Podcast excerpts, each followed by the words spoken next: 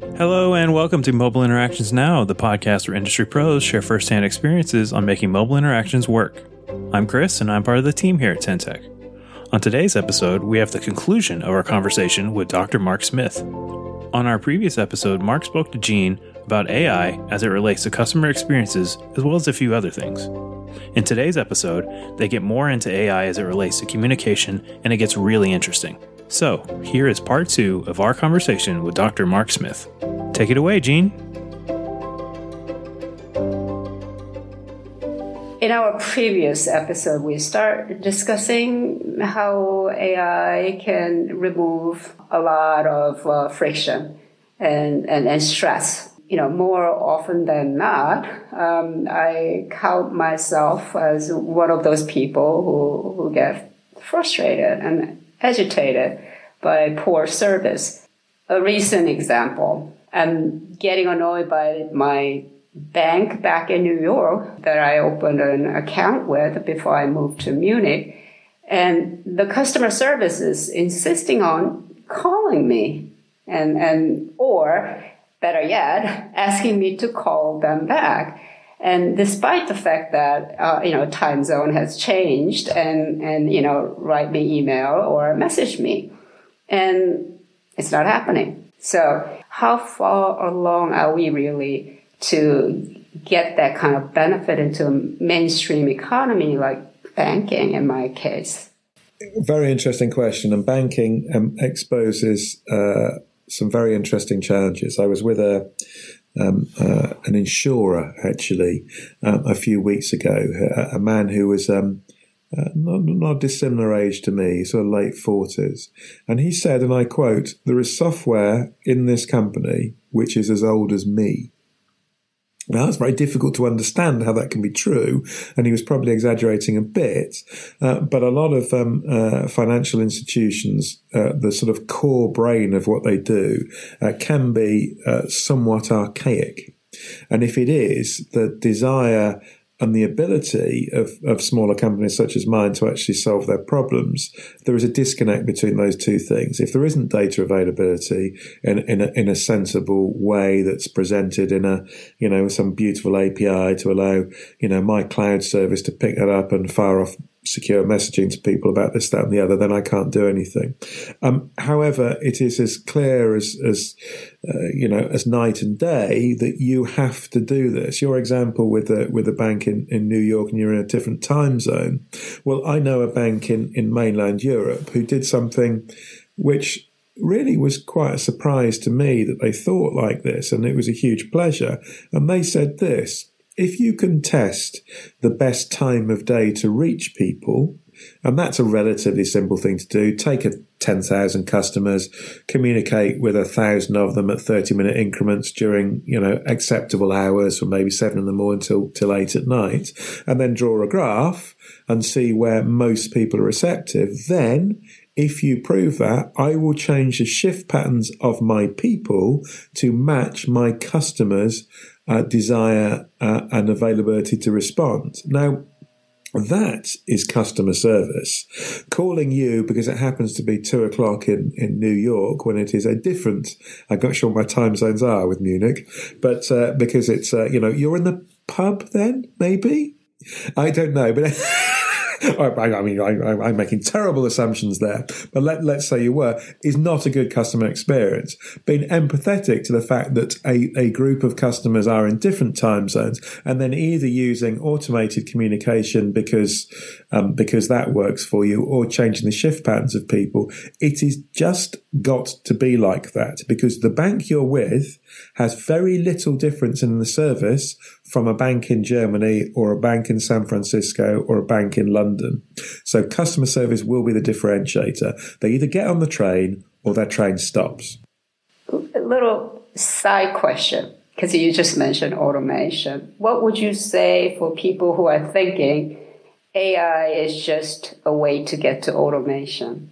Yeah, I, I don't have a apocalyptic view of a of a sort of dystopian future where I'm just you know fed by tubes and machines are doing everything for me, or maybe have taken over the world and firing large guns at me. I don't I don't think that's the way technology works. Um, my answer to the question of, of automation and the relationship between the carbon and, and the silicon, the human and the machine, uh, is captured rather nicely. No one's ever really adequately explained this to me either. By this thought. So in my country, we have the most people who have ever been employed ever. Our population's increased, uh, which partly explains it, but we have something in the region of three and a half, four percent unemployment. Now, there are some economists can be brutal people. There are some economists that argue that that is in effect zero unemployment because there will always be a, a small group of people between jobs or, or, or what have you. So, how do you explain this then? Today, is the most technically advanced we have ever been by definition. And yet, in my country, there are more people employed than there ever have been, and that's with a progressive tax system and a minimum wage. How's that happening then? Now, I've lived um, uh, quite a long time, and I've seen these sort of apocalyptic views of what technology is going to do: robots in the car industry, uh, you know, AI in in in medicine, all this kind of stuff. Well, it's not happened, right? It didn't happen. It changed. People started doing different things, but people should be used where people are best and machines used where machines are best. You know, to be honest, I'd rather my car was made by a machine, not some guy on a Friday afternoon who's not feeling so well, right? So there, there are moments where automation is absolutely fine, and there are, and there will always, it will always be a, a synergistic uh, relationship between the machine and the human.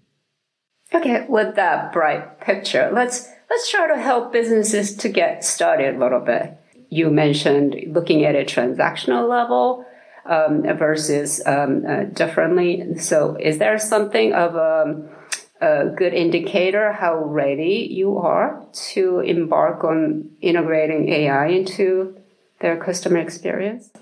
Uh, companies certainly seem to be um, open uh, to, to, to, to, doing this. I, I think I, am fearful sometimes that there are a lot of um, uh, sort of mid-sized vendors that that will. Um, I've come across this quite often, where a company will say, "Well, I've got this magic widget that can do these things," and uh, and I'll say, "Can I can I see your magic widget? Can I just test the magic widget out, please?" And they said, "Yeah, of course you can. All you need to do is."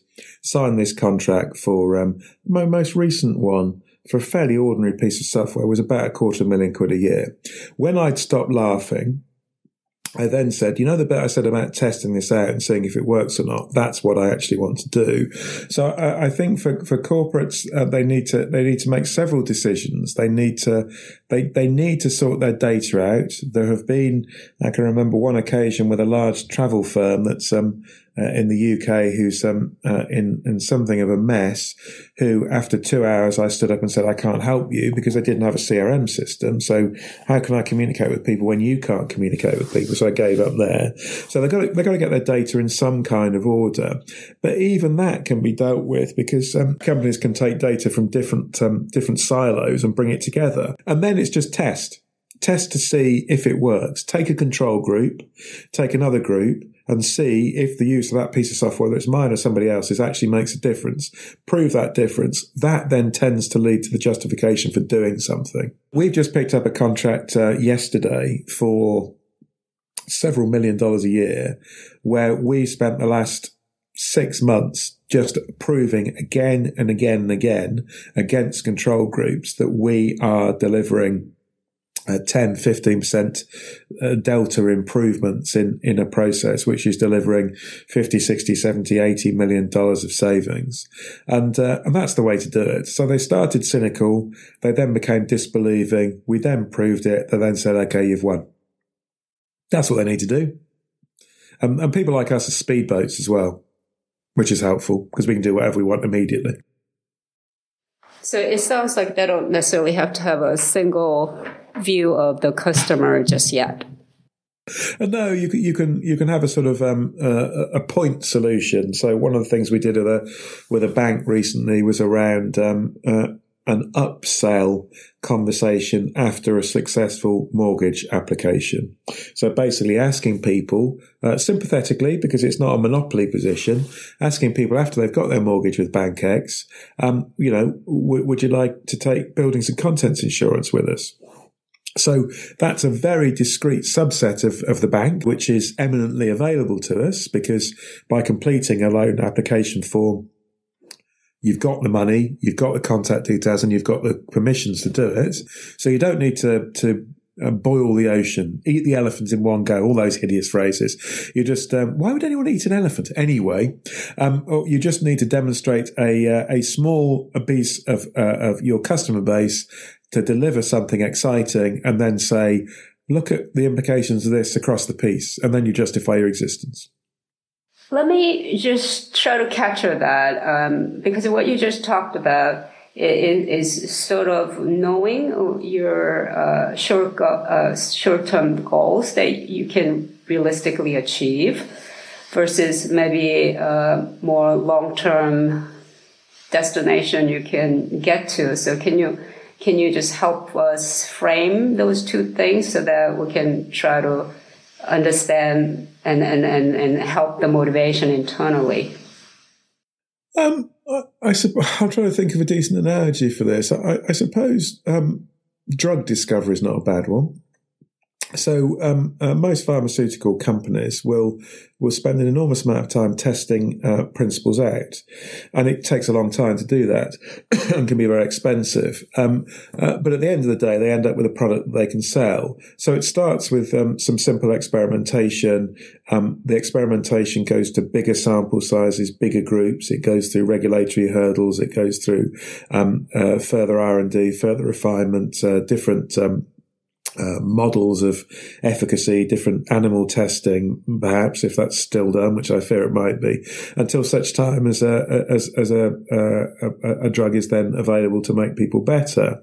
Now, the same sort of approach applies with uh, with with so-called new technology. I mean, one would argue that AI has existed in principle for about seventy five years, actually. Um, so start start small, test principle, see if it works roll out more, see if it works, test principle, move towards the product at the end that delivers the benefits. And this is going to be my last question. And I, I want to shift the focus uh, from the consumer's point of view. Do we know anything about how they are deciding what they prefer, prefer to use? You know, is it privacy, security, whatever? What, what do they really care about? Uh, it's an interesting question. Mean, one of the things that, that I found most fascinating about, about my career is I'm old enough to have begun working in an organization where I had a typing pool. And, uh, and I'm not joking. I used to have a, a dictaphone which is a small plastic uh, uh, rectangle with some tape in it. And I used to speak into this thing, and my, my words would be magically recorded and then placed in an envelope. And a, and a man called Frank would uh, would take that and he would move it to a, uh, a, typing pool. And maybe 48 hours later, I'd get back a piece of paper which I'd correct. And another day later, I get that back, and then I have to find an envelope and a stamp, and I'll put it in the post. Christ, this is not that long ago, right? This is 25, 27 years years ago. That's not that long ago. Uh, so, uh, 25, 27 years ago, your means of communication were pretty much um, uh, letter and phone call email early, uh, but I can, I'm also old enough to remember in my late twenties when um, I asked a group of well-paid chemical engineers in a room how many of them had email addresses, and two hands went up. So, so it was slow. It's slow progress. You know, the, the postal system, 200 years, you know, telephony, 100 years, um, email, maybe, um, maybe 30, something like that. Text messaging, sort of 25 ish. And then now it's gone boom so you have hundreds of instant messenger platforms. You you you have people using um, uh, communication methodologies that that you know are almost unbelievable. You have thousands of different channels. If you choose to dictate terms to your customer, then that is wrong. It's not just the app. It's not just email. It's not just a phone call. It's not just a text message. It's not just WhatsApp or Facebook Messenger, nor should it be. I'll come back to that one day, but nor should it be. It's not just Alexa or Google Home, etc., etc., etc. It's arguably all of those. And then you can do one of two things. You can, God forbid, ask the customer which channel they would prefer not very hard. Why not do that? Or you cycle across the channels, which is what we do, until such time as they respond on one and then we carry on the conversation on that channel until such time as they choose to tell us that they don't want to communicate on that channel. Or we can do some really interesting things with language. This is lovely, where someone will have opted in for, say, a text message conversation, and uh, we communicate in any language, of course. And then we, we write to them in English, and they respond to us in, say, Spanish we can recognize that, go back to them and say, would you like future communication, and we'd say in Spanish, would you like future communication to be in Spanish? And if they come back and say, see, presumably, uh, then we, he's like, right? Englishman displays terrible language knowledge. Um, then, uh, then we can carry on that conversation in that language. So it's all about customer preference. Either ask them or cycle across until such time as you discover. And if you do that, people will be happy. Awesome. And, and I thank you for that. But before I let you go, I just have a one little fun we have with uh, our guests. And I get to ask, what are the three things that you use the most on your phone? And, and be quite honest here. Right. Among, okay. Amongst friends. Okay. Uh, I'm Right. Lots of layers of answer to this. So I'll give you a straightforward answer to start with. Music, right? That's the most important thing to me. I spend vast amounts of time listening to uh, um, uh, uh, certain types of music very loudly to annoy people on trains. So music first. I'm afraid next up is email. Okay, I'm a I'm a great believer in in correspondence that has more than a few characters. I think uh, well articulated arguments normally take a few sentences, so email is very important to me. Um, and then I actually quite like voice. I quite like. It is said uh, that um, listening to someone speak, eighty percent of the information that a human understands is not the words they've said. So that can be uh, the, the, the there's a word called prosody, which is all the sort of underlying subtlety in voice. I'm doing it now. I'm slightly slowing down. I'll slightly accelerate. I'll change the volume and pitch and tone, and you can tell tiredness in voice, and you can tell happiness in voice. Salespeople are told when they speak on the phone to smile when they talk because humans can tell if someone's smiling when they speak. They really can, right? So there's all sorts of value in voice that I find uh, um, uh, tremendously helpful. So it's those three things. I don't do social media. I have, I have all the accounts very early on in all social platforms. I'm just not very social. Yeah, but you're a heavy user of, of communications tools, obviously, yes. email and voice. Yes. So there you go. Just simply awesome. I thank you. Pleasure. Thank you again to Dr. Mark Smith for joining us today and on our previous episode. You can find out more about Dr. Smith and Contact Engine at contactengine.com. To find out more about Gene and tyntec, visit tyntec.com. Make sure to search for Mobile Interactions Now in Apple Podcasts, Google Play, Stitcher, or anywhere else podcasts are found, and click subscribe so you don't miss any future episodes. So, on behalf of the team here at tyntec, thanks for listening.